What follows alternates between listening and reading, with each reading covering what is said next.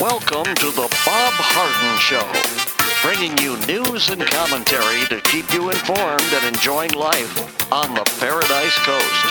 And now, here's your host, Bob Harden. Good morning. Thanks so much for joining us here on the show. It's brought to you in part by the good folks at Johnson's Air Conditioning. Johnson's Air Conditioning is Naples' longest established air conditioning company. They do great work, and you can find out more. Give them a call. The website is johnsonsairconditioning.com. Also brought to you by Life in Naples magazine. Be in the know and stay up to date by reading Life in Naples. The website is lifeinnaples.net. We have terrific guests for today's show, including Marc Schulman. He's the founder and publisher of HistoryCentral.com. We'll be talking about current global events. Larry Reed is the president emeritus for the Foundation for Economic Education. We'll find out what Gibbon got wrong in the history and decline of the uh, fall of the Roman Empire. And we'll visit with Jim McTague, former Barron's Washington bureau chief and author of a couple of great murder mysteries, Follow the Leader and its sequel, Shake the Money Tree. It is November the 29th, and on this day in 1947, despite strong Arab opposition, the United Nations voted to partition uh, Palestine and uh, created the independent state, Jewish state of Israel. The modern conflict between Jews and Arabs in Palestine dates back to 1910s when both groups laid claim to the British controlled territory. The Jews were Zionists, recent immigrants from Europe and Russia who came to the ancient homeland of the Jews to establish a Jewish national state. The native Palestinian Arabs sought to stem Jewish immigration and set up a secular Palestinian state. Beginning in 1929, Arabs and Jews fought openly in Palestine and Britain, attempted to uh, limit Jew- Jewish immigration as a means of appeasing the Arabs. As a result of the Holocaust in Europe, many Jews illegally entered Palestine during World War II. Radical Jewish uh, groups employed terrorism against British forces in Palestine, which they thought had betrayed the Zionist cause. At the end of World War II in 1945, the United States took up the Zionist cause. British, unable to find a practical solution, referred the problem to the United Nations, which on November the 29th, 1947, voted to partition Palestine. The Jews were to possess more than half of Palestine, though they made up less than half of Palestine's population. The Palestinian Arabs, aided by the volunteers through other companies, countries, fought the Zionist forces, but the Jews secured full control of the UN allocated share of the Palestine and also some Arab territory. On May the 14th, 1948, British withdrew from the expiration of its mandate, with the expiration of its mandate, and the State of Israel was proclaimed by Jewish Agency Chairman David Ben Gurion. The next day, forces from Egypt, Transjordan, which now is Jordan, Syria, and Lebanon invaded, and Iraq invaded invaded uh, Israel. The Israelis managed to fight off the Arabs and then seize key territories such as Galilee, the Palestinian coast, and a strip of territory connecting the coastal region to the western section of Jerusalem. In 1949, UN brokered ceasefires left the State of Israel in permanent control of these conquered areas. The departure of hundreds of thousands of Palestinian Arabs from the Israel during the war left the country with a Jewish uh, majority. And that's the history of the establishment of the Jewish state. Of course, uh, contentious uh, since its beginning. Well, Florida is now tied uh, for the lowest daily COVID 19 cases per capita in the United States. Uh, 20, November the 26th update shows Florida reported a daily average of 1,393 cases, or about six cases per 100,000 folks. That represents a 5% decrease over the past two weeks.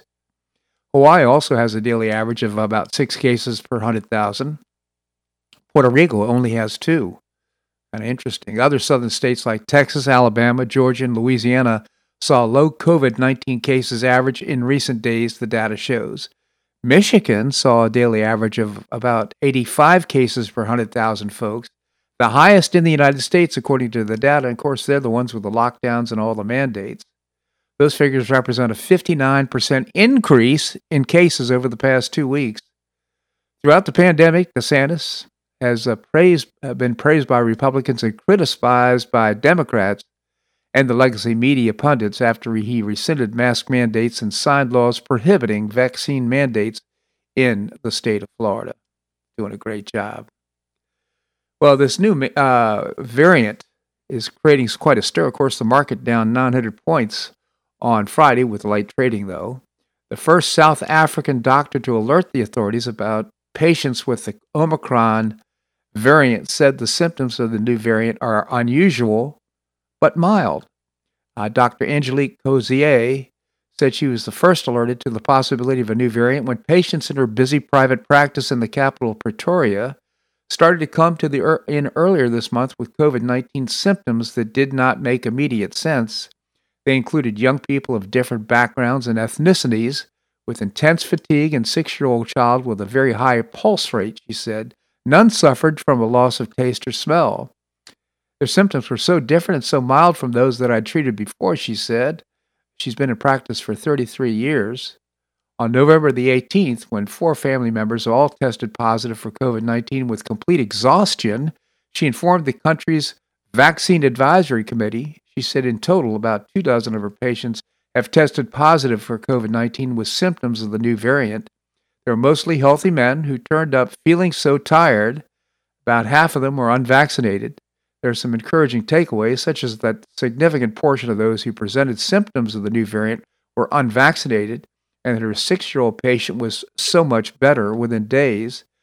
Dr. Coetzee concerns about the variant have also appeared to be typical for other variants, which is the greatest worry for the elderly and for those already having comorbidities. Meanwhile, in the United States, Dr. Anthony Fauci is making headlines for what unsurprisingly may be fear mongering. Uh, Nicole Nassif Acevedo of NBC News went on the headline in her Saturday coverage of Omicron COVID 19 variant could already be in the U.S., uh, Fauci said. In her subheadline, however, she noted that Fauci did acknowledge we do have not detected it yet, going on to add that, but when you have a virus that is showing this degree of transmissibility, it's going to to essentially go all over, he said. I think he's a quack, quite frankly. He escalated his feud with Republicans on Saturday, declaring on national television that senators who are challenging his COVID policy are anti science. They're really criticizing science because I represent science, he said. That's dangerous. Top doctor commented, uh, uh, drew immediate criticism, including longtime critic Senator Rand Paul, who called it hubris it's astounding and alarming that a public health bureaucrat would even think to claim such a thing, especially one who's worked so hard to ignore the science of natural immunity, said uh, Rand Paul. Wikipedia found uh, Larry Sanger added his own slam Fauci is a bureaucrat, bureaucrat, not a scientist, he tweeted. Uh, Fauci and his boss, NIH Director Francis Collins, spent most of their time on television Sunday talking about the new coronavirus variant called Omicron Fauci said the U.S. must do everything and anything to curb cases of the variant, even though it's too early to say. More fear mongering. Fauci added he believed Americans had to get ready to live with COVID. I don't think we're going to uh, eradicate it, he said. We're only eradicated one affection of mankind, and that's smallpox. I don't think we're even going to eliminate it. But it was Fauci's war on words with uh, GOP senators that generated the most buzz.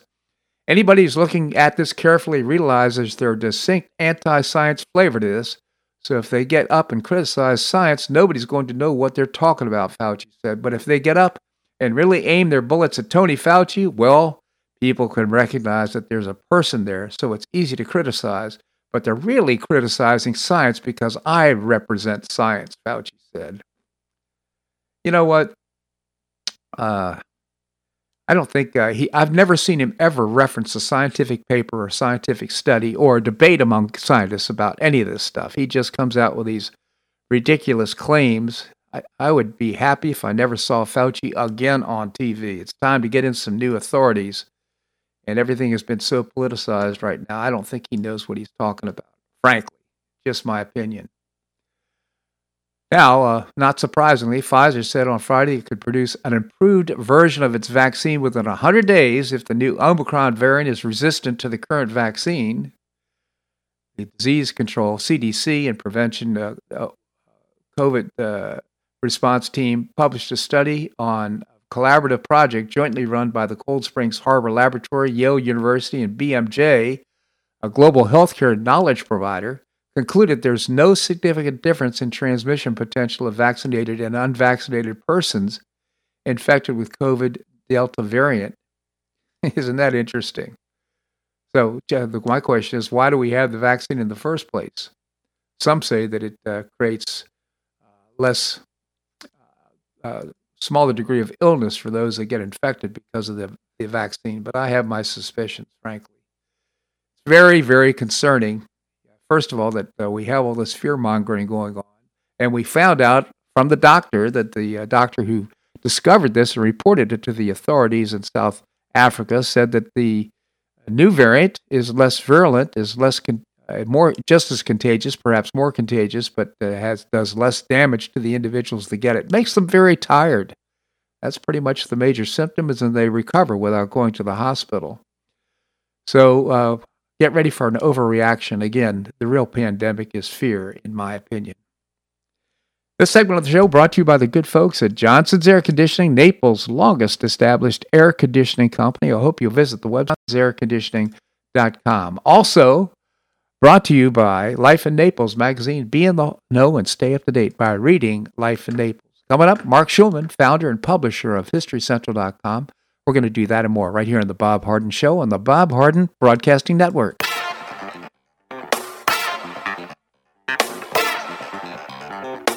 Stay tuned for more of The Bob Harden Show here on the Bob Harden Broadcasting Network.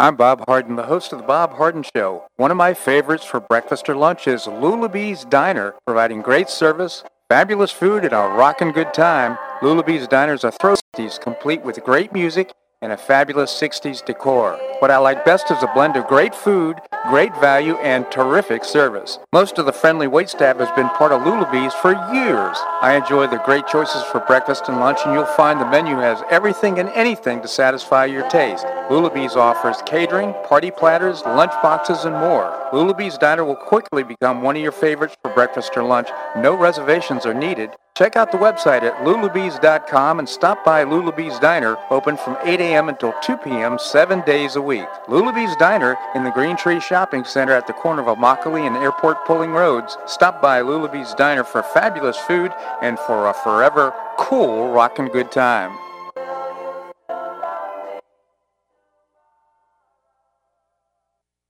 Collier County Sheriff Kevin Rambosk says the number one reason the elderly become victims is isolation. The Golden Gate Senior Center goes a long way in keeping seniors connected into the community and with each other. The Golden Gate Senior Center provides comprehensive information regarding services and resources that affect the quality of life of older adults and their caregivers in Collier County, empowering them to maintain independent and meaningful lives. Here's Tatiana Fortune, director of the Golden Gate Senior Center. We want to be able to connect you to whatever service or activity. And even if the person doesn't want to come out for socialization, if they have a question about, um, hey, where do I go for transportation? Where do I go for uh, a certain health care? If they have a need, we are able to point them in that direction through our information and referral service. So we're more than happy to assist in that as well. To find out more, visit CollierSeniorResources.org. That's CollierSeniorResources.org or call the Senior Center directly at 239 252 4541. That's 252 4541.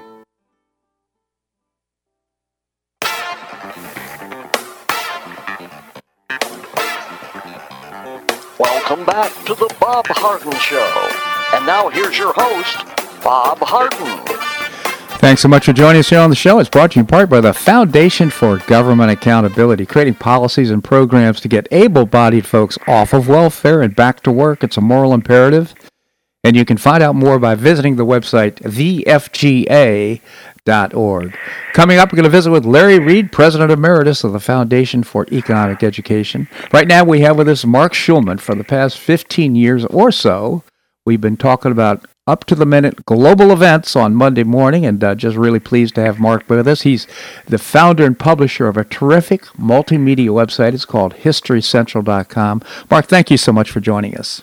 Always a pleasure, Bob.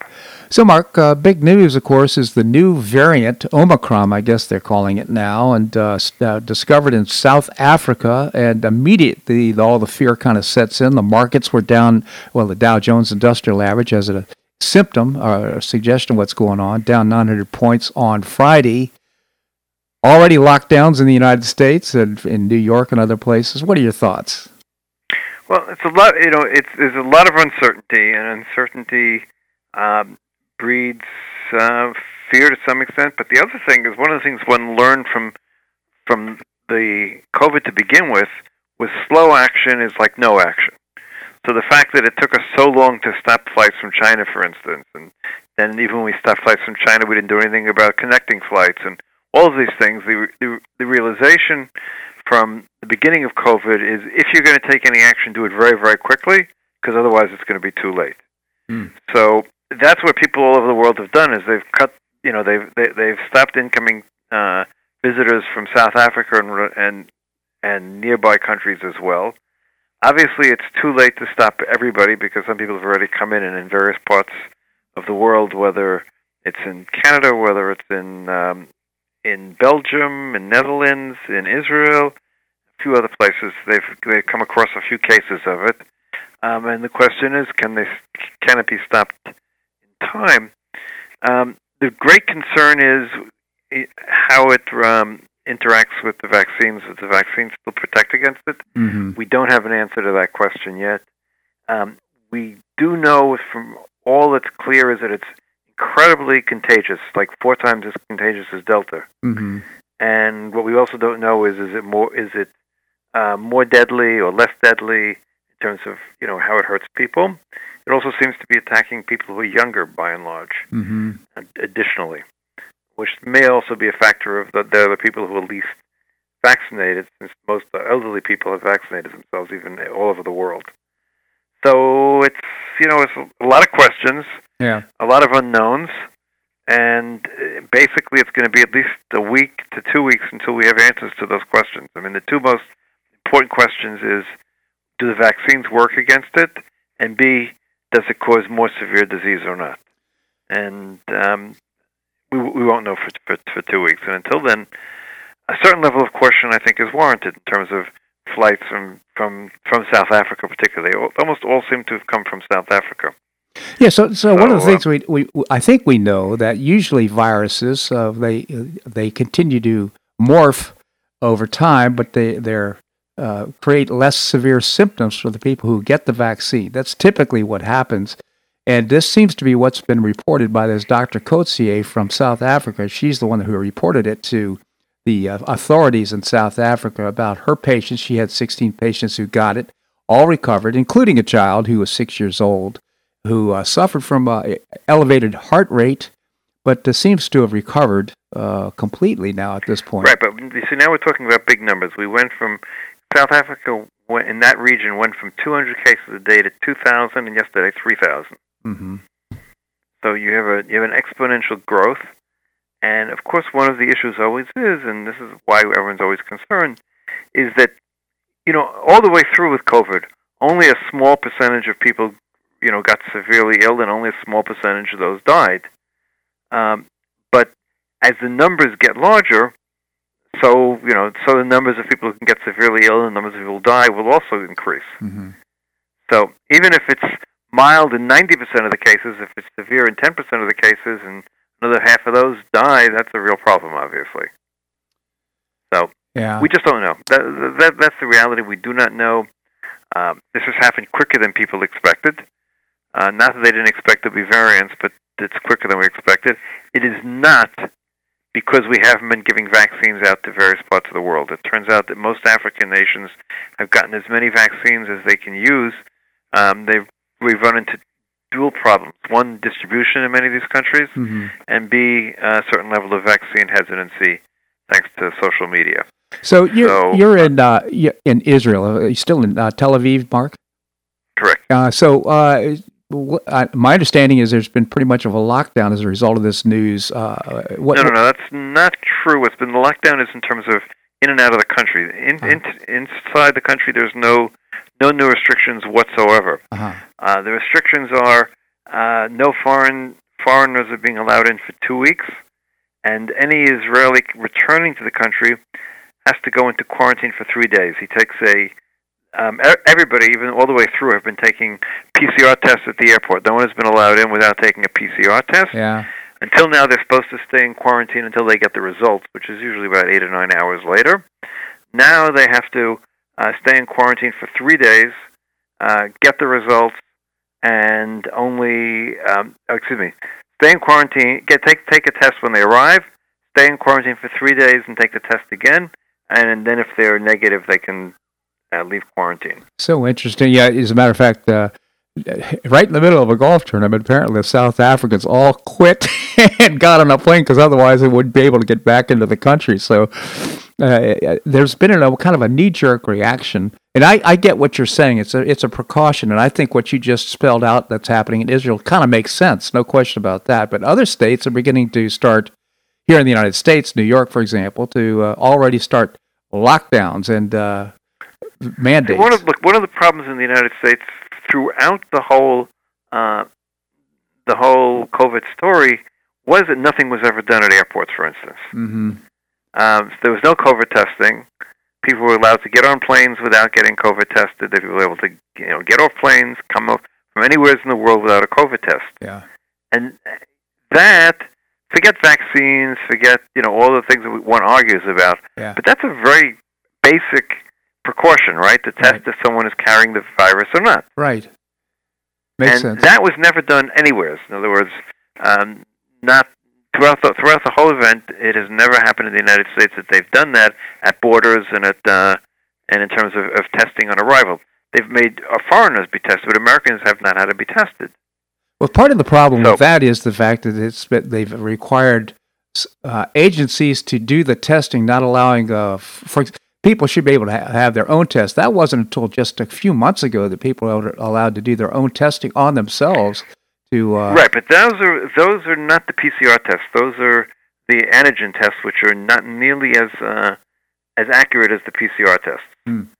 Um, so you know that's a question whether you want to just go with the antigen. But again, forget people doing their people lie. Let's be honest here. They want to travel, they lie. yeah, The best thing to do is to have you know have a system where you test everybody be, before they get on a plane, or Yeah. or test everybody when they arrive in the United States. yeah.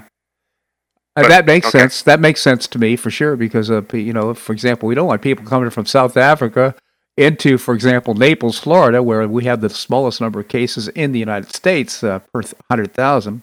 Uh, no sense in uh, destroying that that momentum that we have here. Right, absolutely. I mean that that's the issue. Now, is there any way to hermetically seal borders? No, there isn't. Of course, there, there is no way to really do that. The United States, particularly with you know million with thousands of entry points, and Right. also and inside Europe, Israel has a, has a little bit of an advantage because there really is only one main entry point, and that's the main airport. But again, you want to slow things down. You want to you want to give yourself as much time as possible. You want to give time if if the if the vaccines don't work for the vaccine manufacturers to come up with a new version that will work, you you want that time. Time is really of essence when when you're dealing with a pandemic like this.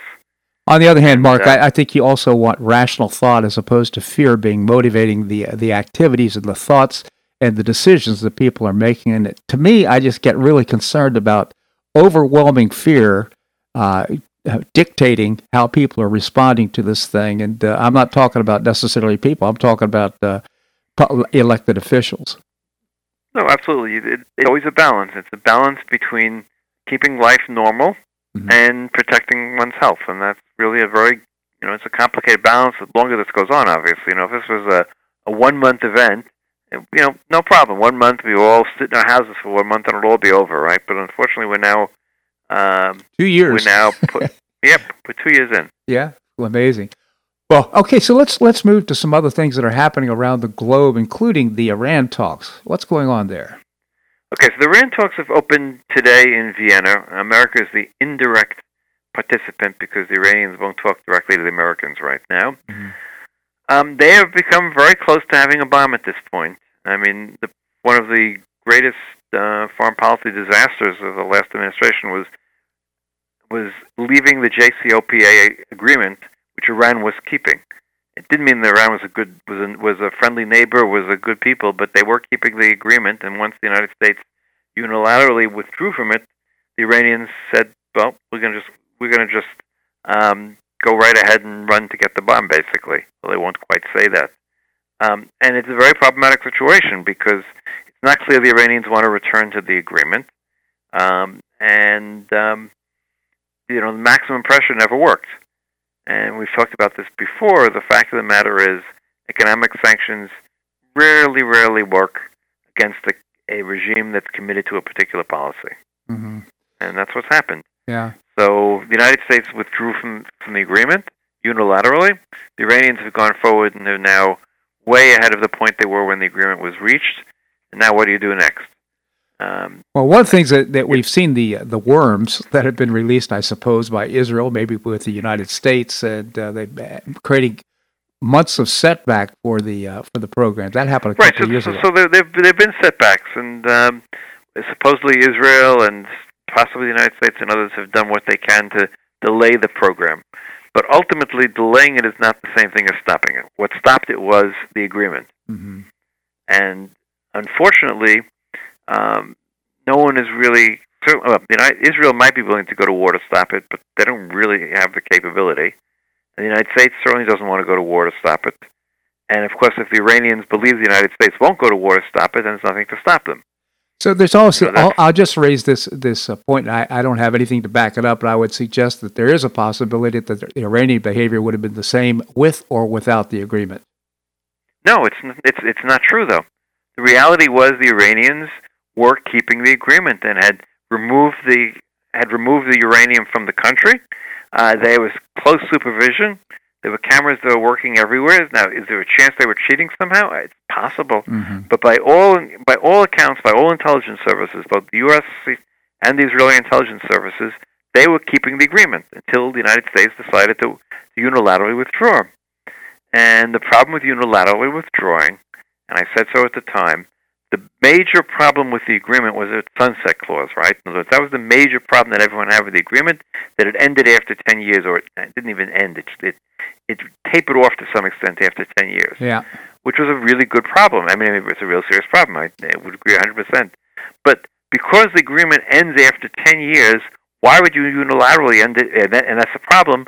Why would you unilaterally end it after four years? Yeah. Where was the logic? Yeah. And it wasn't. I'm sorry. It was one of the. It was the Prime Minister of Israel, Netanyahu, had wanted to end it for political reasons domestically, and President Trump, who went along with him on this. And it, it was, you know, let's put it this way: nuclear diplomacy was not one of the success stories of the Trump administration. That's the reality. Look at North Korea also. Yeah. Well, uh, uh, no. let's uh, let's move on. I'm not sure we'll resolve that issue, but there's other things going on. We can't. Unfortunately, we can't resolve it. yeah, but, but if we can resolve it, then you know we'd be very famous. That's right. But but at least we've informed anyhow. So let's move. Right. Let's move to the uh, supply issues that we have. Right, the supply chains around right, so the globe. Very interesting. I, I just read an interesting study that says that supply is actually higher than it was pre-COVID. What's gone on is a demand issue believe it or not. And demand is so much higher um, than it was pre-COVID. Now think about it for a moment. Two things happened, and this is most in the whole world. On one hand, you had a lot of money being pumped into the system by all the central banks and you know direct payments to people and everything else like that. On the other hand, there are whole classes of, of of spending that people were not doing. People are not spending on on travel to a very large extent. Tourism around the world is is way way down, even though there's a limited amount of tourism people um, are still not eating out in restaurants and other venues of entertainment in any part the sort of numbers they were prior to to COVID. So what's happened? That demand has shifted to buying things. And people don't, you know, unfortunately, you know, it's not in our nature to just put away the money and save it, right? Right. Um, and so people instead of with all this extra money, they're buying new TVs, they're buying new kitchen, I don't know, refrigerators. They're buying, you know, it's whatever it is. They're buying physical objects. Yep. And there just isn't a supply for these physical objects um, to meet the demand. And that's of course that's part of the reason why there's inflation, and that's part of the reason we're finding the you know problem of supply because the supply is not keeping up with this greater demand that's that's all over the world. This isn't something only in the United States. It's, it's throughout the world. There's been a greater demand, and the supply is, you know, the, like I said, the supply is at post-COVID levels. but demand is outstripping it completely. Well, so, some of the things you mentioned, of course, that all makes sense, uh, except some of the things like chips. You know, that's kind of a national security issue, and I think it's pointed out some severe issues at rare earth minerals, things that we need to make sure that we can secure without the depending on China and other countries around the world. Right. That, that okay. That's a whole other issue that we need to deal with. Is the is the question of our independence when it comes to um, to key materials. Then that's without a question. But but there's also a limitation of how much of that is available in the market at the moment. Mm-hmm. So all of these things are creating this this you know the demand is way up. The demand for electric cars is way up. Well, that means we need a lot more of the rare earths that we need in the batteries. The, you know, demand is up across the board. On the other hand, we And, uh, have we have a hundred ships sitting out at sea right now off of the Pacific coast, waiting to get into Long uh, to Long Beach, Long Beach. and other. Yes, absolutely. No, there's no question about that. Um, but there are 100 shifts also because there's so much being produced. Yeah. It's a combination there, right? Wow. So it's So, interesting. By and large, it looks like this, this, this, the shelves of the big retailers will be stocked for, for the Christmas holidays. Well, so you're making the case that this is a temporary phenomenon. It's transitory. No, actually, I'm not necessarily. Uh huh. I, in other words, I- I'm not sure how temporary it is. That's one of the questions. In other words, we don't have the answer to the question as as the fundamentals of of the economy shifted, and therefore it may not be so as temporary as we think. We don't know. We don't have the answer to that. Interesting. Um, if it was only a supply issue, then it would be temporary. Yeah. Because supply always catches up to you know the immediate demand. Well, if if if that's the case, we saved up and then we spent. Uh, that money's going to run out sooner or later. So that would make it transitory. I would guess. Right. Except if we don't spend, if we don't go back to you know spend the money we usually spent on tourism and other things for the moment. Exactly. So uh, before I let you go, I'd like to uh, just, uh, the Turkish lira collapsed. I mean, dropped thirteen percent. I think it was in a day or a week, a very short period of time. What's going on with that? Well, don't forget, Turkey turned in from, from, from being a democracy to being a uh, an autocratic rule, um, and the economy hasn't been able to keep up. You know, with uh, let's put it way, Erdogan wants, the, as any sort of populist leader, he wants to keep his people happy. But keeping his people happy means keeping products cheaper, uh, running a big up, a budget deficit. When you run a big budget deficit like that, and you're not the United States who can print money, that usually leads to a devaluation of your currency, and um, that's what's been going on. In other words, he's spending way more than he can afford to spend. COVID has hurt Turkey a considerable amount, um, and the economy has been in free fall. So the question, though. I have is that uh, usually you see this kind of phenomenon happening over a period of time, a year, two years. Thirteen percent—that's a lot in, in a week. I mean, was there some event? And, and I'm wondering if it's a canary in the coal mine for other economies around the world. Don't know about the canary in the coal mine in that sense. It may be in the can- uh, canary in the coal mine for Erdogan's um, political future. But all the attempts to oust him have not worked, Mhm. but the people are getting very upset about what's going on with the lira and what's going on with the economy as a whole. Hmm. So we'll see. I mean, I don't know. You know, is is it an indicator for what might happen in other countries? Look, we are living in an age of of total uncertainty. It's, I don't think we've quite understood how uncertain everything is. Um, and you know, for instance, going back to what we just discussed earlier, the variant you know came out of nowhere all of a sudden, and suddenly um, you know the markets lost that value. Some of it's come back yesterday, um, well, not yesterday, but in, today and this, this morning in pre pre trading and in Europe, of course. Right. Um, but um, we just don't know. So, uh, but so one, many things that one of my concerns, yeah, one of my concerns is that, uh, right, I, as I understand it, I've forgotten the exact statistic, but I know you'll be familiar with it. Uh, that about 25% of the currency and in, in circulation here in the United States has been created in the last year, two years. I mean, it's just been amazing in terms of uh, how much money has been uh, in, fed into. printed absolutely. Yeah. Well, we we printed. The Europeans printed. Everybody printed. So, and that's you know and again uh, was it too much? We don't know. Yeah, we do know uh, for sure that what we didn't have because of covid was a depression. Yeah. so you know you, you you can look at it from lots of different perspectives. We now have to worry about the hangover of the money printed.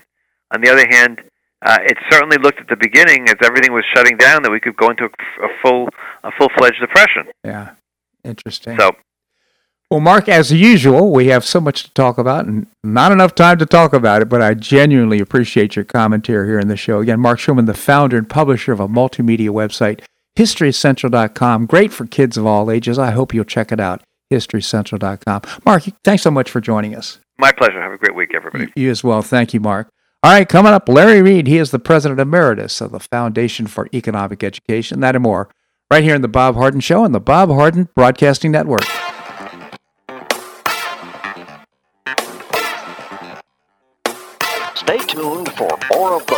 Harden Show here on the Bob Harden Broadcasting Network.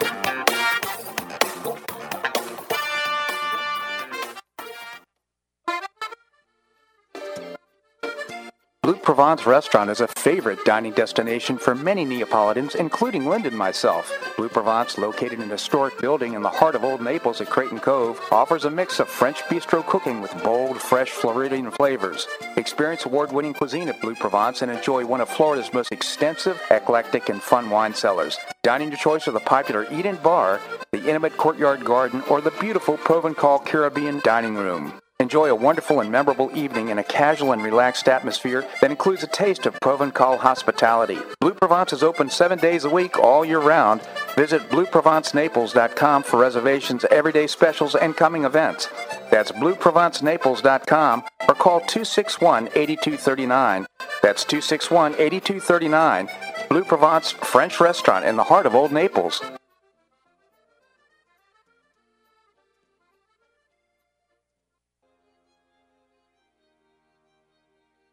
Gulf Shore Playhouse is passionately committed to enriching our cultural landscape by producing professional theater to the highest artistic standards and providing unique educational opportunities to folks in a spirit of service, adventure, and excitement. Over the past 15 years, the Playhouse has expanded immensely, outgrowing its current facilities. With dreams of expanding even further in order to better serve the community, broaden the economic impact, and strengthen the cultural fabric of our region, it's time to build and move into a new home. A 44,000 square foot state of the art theater and education center will be built on three acres at the corner of First Avenue South and Goodlette Frank Road, allowing Gulf Shore Playhouse to achieve those dreams. To find out more about Gulf Shore Playhouse, this state of the art performing arts center, and about the season's exciting productions, visit GulfShorePlayhouse.org. That's GulfShorePlayhouse.org. We'll see you at the show.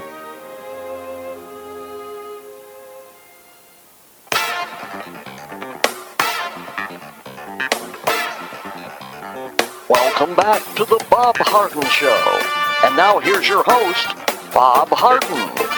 Thanks so much for joining us here on the show. It's brought to you in part by Gulf Shore Playhouse, not only building a beautiful performing arts center in downtown Naples, but also bringing you professional New York style theater at its very best at great value. Also, great uh, lineup of productions this year. I hope you check it out and get some tickets at GulfShorePlayhouse.org. Coming up, we're going to visit with Jim McTague, former Barron's Washington Bureau Chief. Right now, we have with us Larry Reed, President Emeritus of the Foundation for Economic Education. Larry, thank you so much for joining us. Always a pleasure, Bob. Thank you. My pleasure, Larry. Tell us about the Foundation for Economic Education. Okay. Uh, we educate young people in high school and college with ideas of individual liberty, free enterprise, private property, and personal character.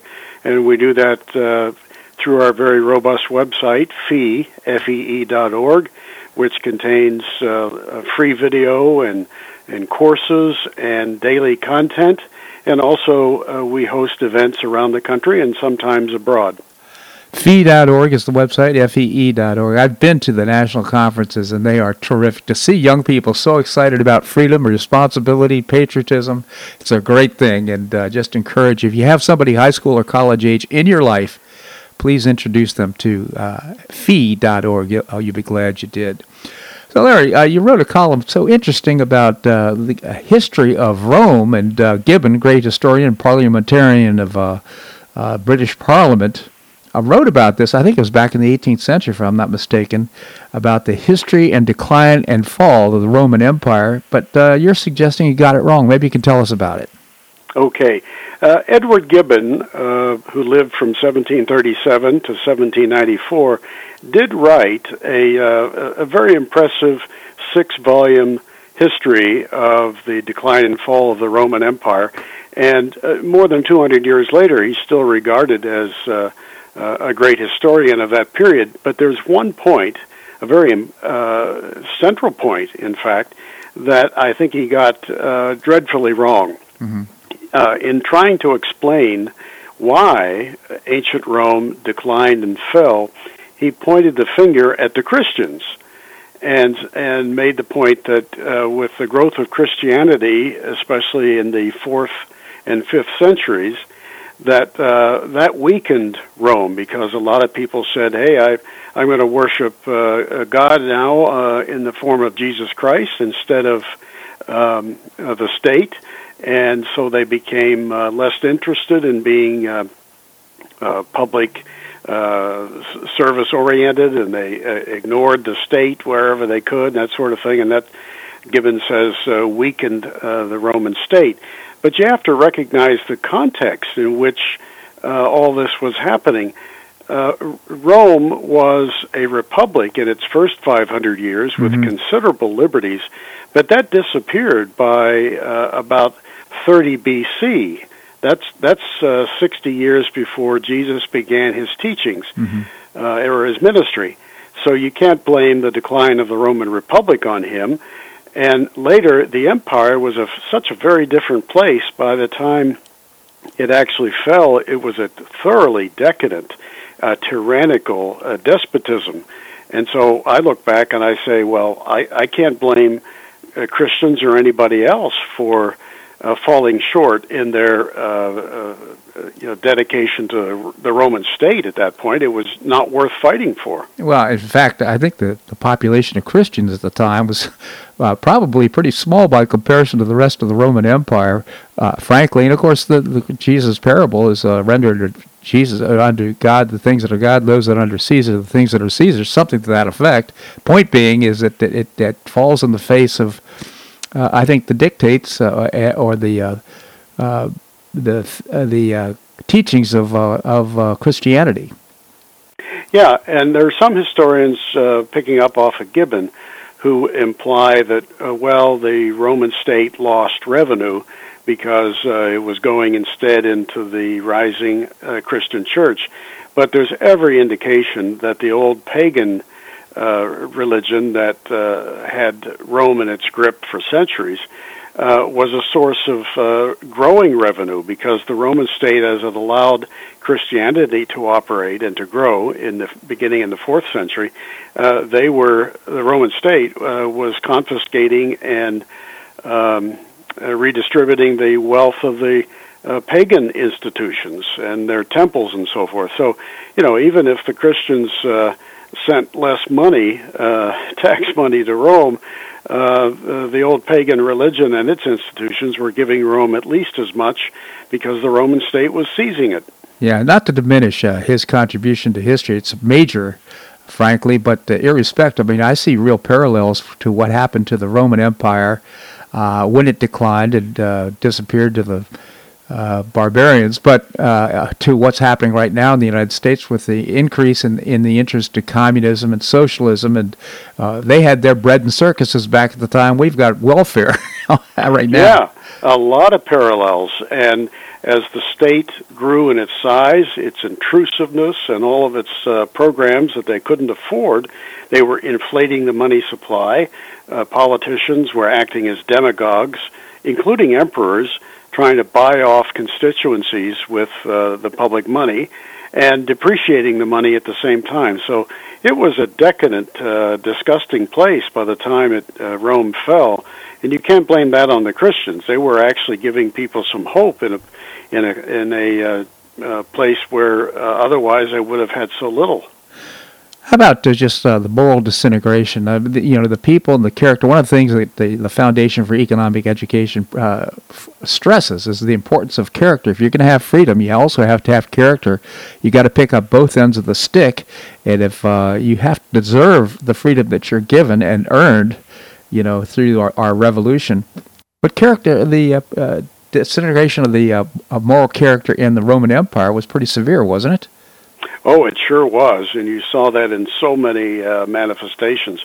Uh, the uh, desire to live for the present, to ignore the future, to get something at somebody else's expense, to use the government as a source of income from you as it seized money from other people, uh, all kinds of personal and moral debauchery as well. Yeah, character is uh, uh, uh, the other side of the coin of liberty. You can't have one without the other, and I don't know of any society in history that lost its character and uh, still kept its liberties. That's just never happened. You lose character, things like honesty, uh, humility, patience, responsibility, gratitude, self-reliance. If you lose all that, uh, it's inconceivable that y- your liberties could remain intact. And in Rome's case, of course, they didn't. Yeah, of course, that uh, just speaks to the the quote of uh, Benjamin Franklin stepping out of the uh, uh in Philadelphia, stepping out of the state house after the uh, uh, a meeting, and he said, "You know, we have a, we have a republic if we earned it, or if we can earn it." I think something to that effect. Point being, yeah. it all comes down to character. That's right. A republic, if you can keep it. He knew full well that they put some beautiful words on paper called the Constitution but that whether or not it survived depend upon the uh, dependence depended upon the character of the people. There it again, President Emeritus of a wonderful organization, the Foundation for Economic Education. Check out fee.org, F-E-E.org. Larry, always appreciate your commentary here on the show. Thank you so much for joining us. Thank you, Bob. My pleasure indeed. All right, coming up, Jim McTague. Uh, he lived in the Beltway for years, had a uh, presidential uh, pass White House pass for, as a press uh, member and uh, now retired and writing books. Two great murder mysteries uh, Shake the Money Tree and it's Follow the Leader. We're going to speak with Jim that and more right here in The Bob Harden Show on the Bob Harden Broadcasting Network.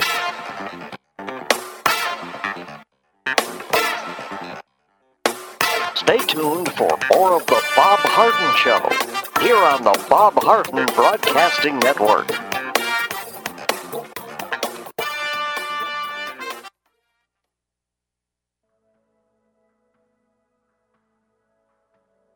you suffer from joint pain in your shoulders, hips, or knees? I was suffering from debilitating pain in my knees. On a referral, I saw Dr. George Markovich with the Institute for Orthopedic Surgery and Sports Medicine. He successfully treated my symptoms and pain for several months. Finally, having exhausted all alternatives for pain management, Dr. Markovich and I agreed that surgery was my best alternative. Dr. Markovich replaced both of my knees in 2006, and I now have full range of motion in both knees, and I have no pain. I now play golf and exercise free of debilitating pain in my knees. Don't suffer needlessly with joint pain.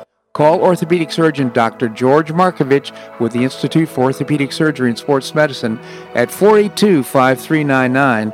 That's 482 5399. He did a great job for me and he'll help you too.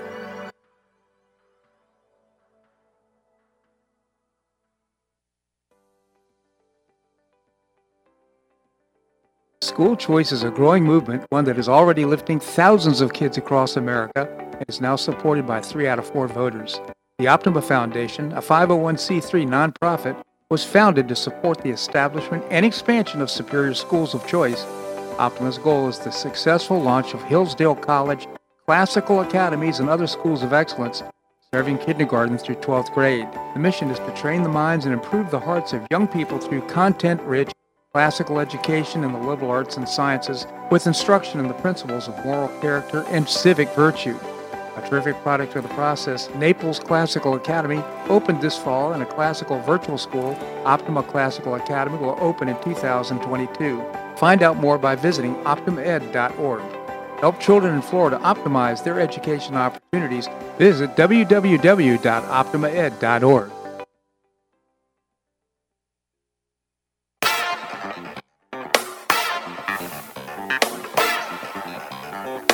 Welcome back to the Bob Harden Show.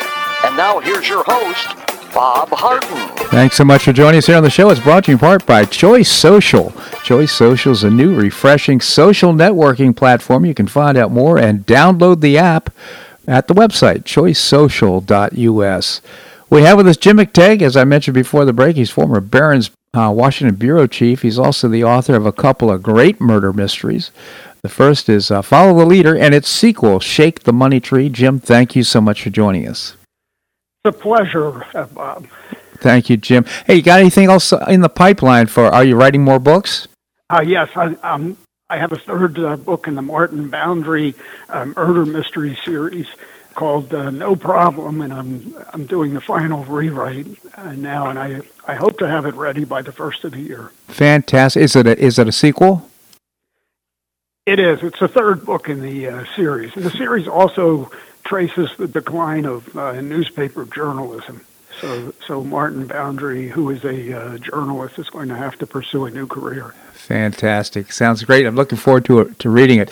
So, uh, Jim, uh, right now we're seeing this Omicron variant create all kinds of fear. I mean, way out of control, in my opinion. Uh, initial knee-jerk reactions uh, from uh, elected officials.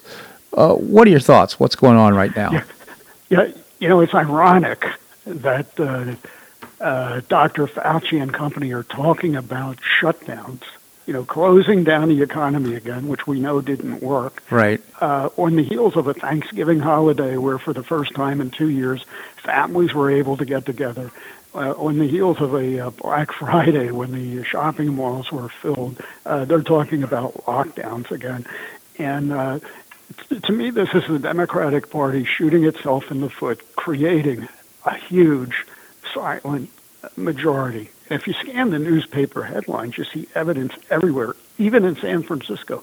There's, there's, you know, liberal San Francisco where they have the looting of the uh, uh, Louis Vuitton store, you know, crime rampant in the streets. Right. Uh, there's an article today that the uh, citizens are going to recall, want to recall two school board members because they sp- spent too much time on social issues and too little time getting kids back in the classroom uh, during the pandemic. So there, in very liberal San Francisco, you have a revolt of the parents.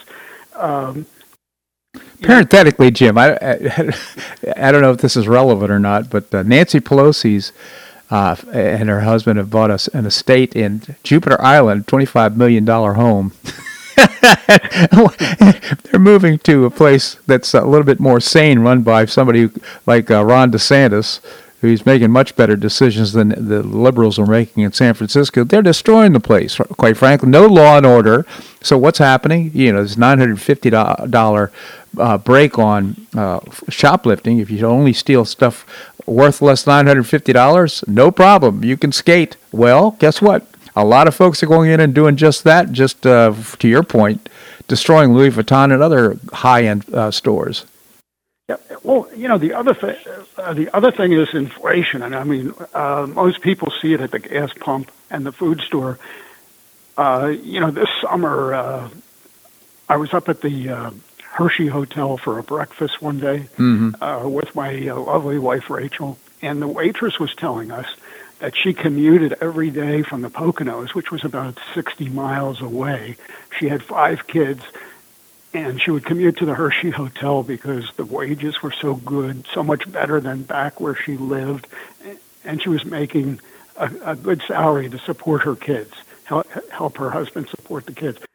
Well, you, you know, think forward if with gas pumps oh. prices the way they are, people like that are are just losing uh, all the gains from commuting. It's a disaster. So so there's more of the uh, silent majority uh, in, on top of the crime. And then on the crime again, you know, talking about shutdowns is insanity. And then there's a border, which the newspapers try to ignore it, but you really can't. That the border situation will flare up again, and ironically, it'll be the virus I think that draws attention to the border.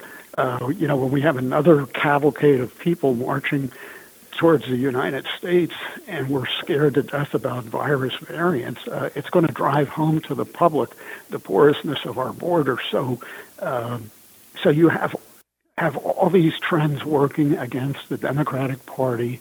Uh, I think they've given up on the midterms and, and they're looking ahead to try to salvage uh, the presidential race.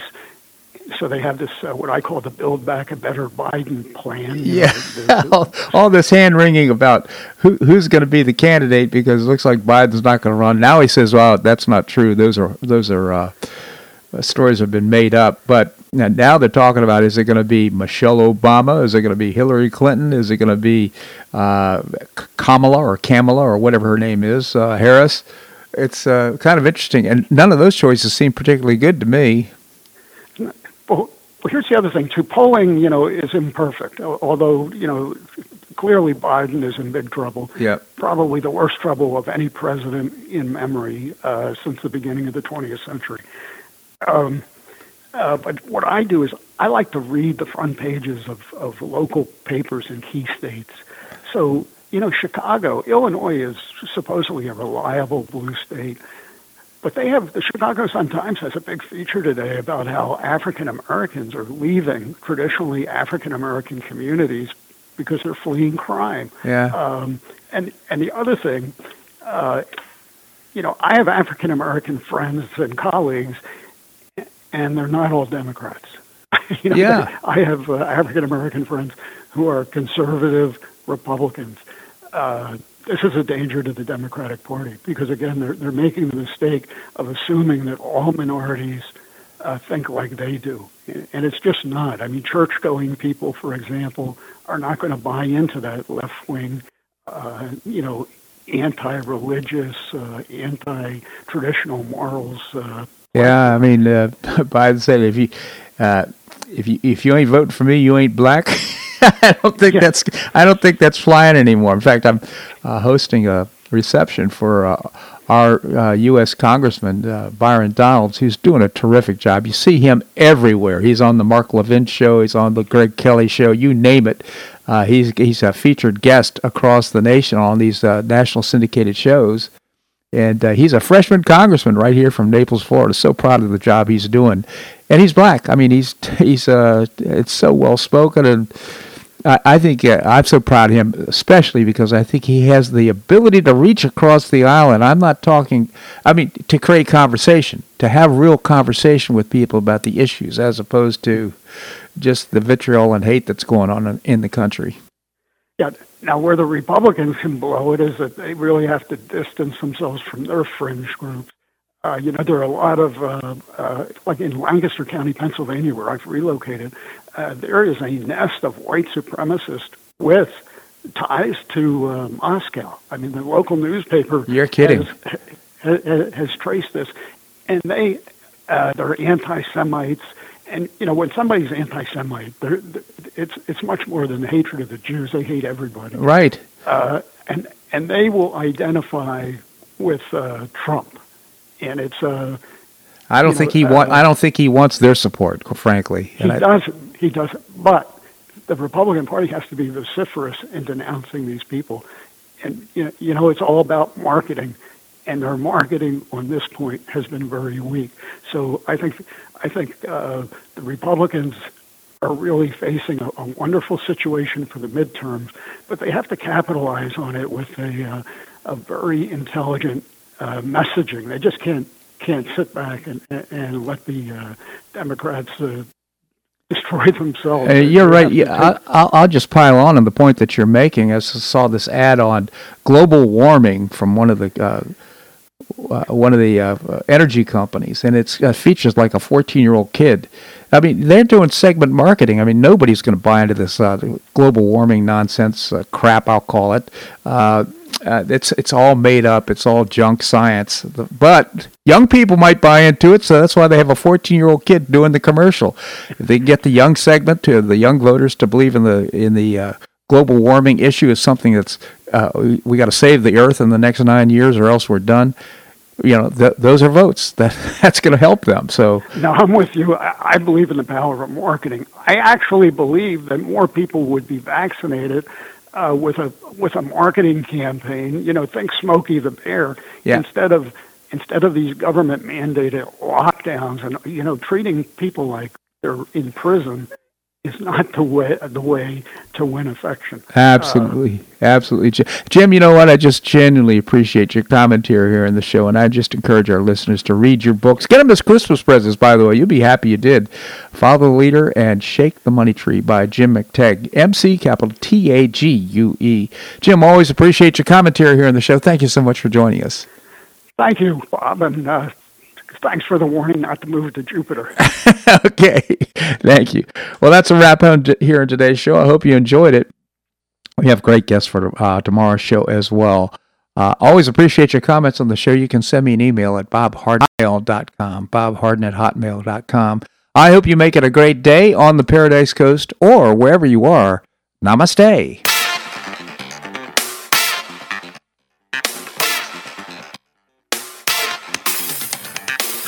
So much for listening to The Bob Harden Show on the Bob Harden Broadcasting Network.